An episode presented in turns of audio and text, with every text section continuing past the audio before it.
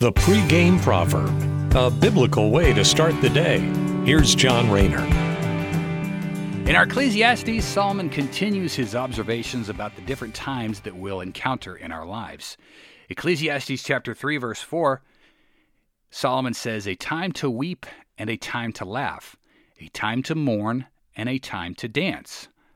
Charles Krauthammer, the famous columnist, once said that every human being is going to be hit with at least one major trauma in our lives.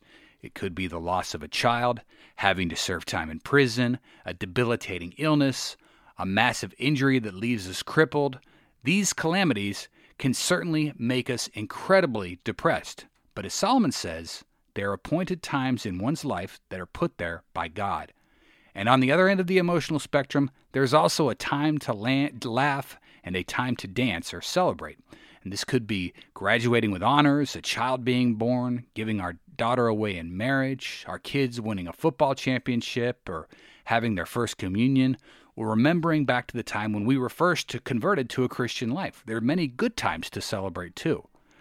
Neither grief nor happiness are forever, and Solomon points that out. He shows us that God has pre programmed each event in our life.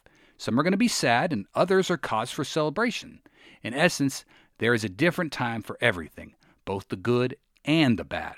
Something to consider when we fall on hard times out there. They come from God, but they're not forever. And the good times in our lives are also put there by God. Thanks for listening. Have a great day. Take care, and God bless. The pregame proverb with John Rayner. Look for it on all podcast platforms and have it delivered to your smartphone. The pregame proverb, proud partners of The Bar, the Biblical and Reformed Podcast Network.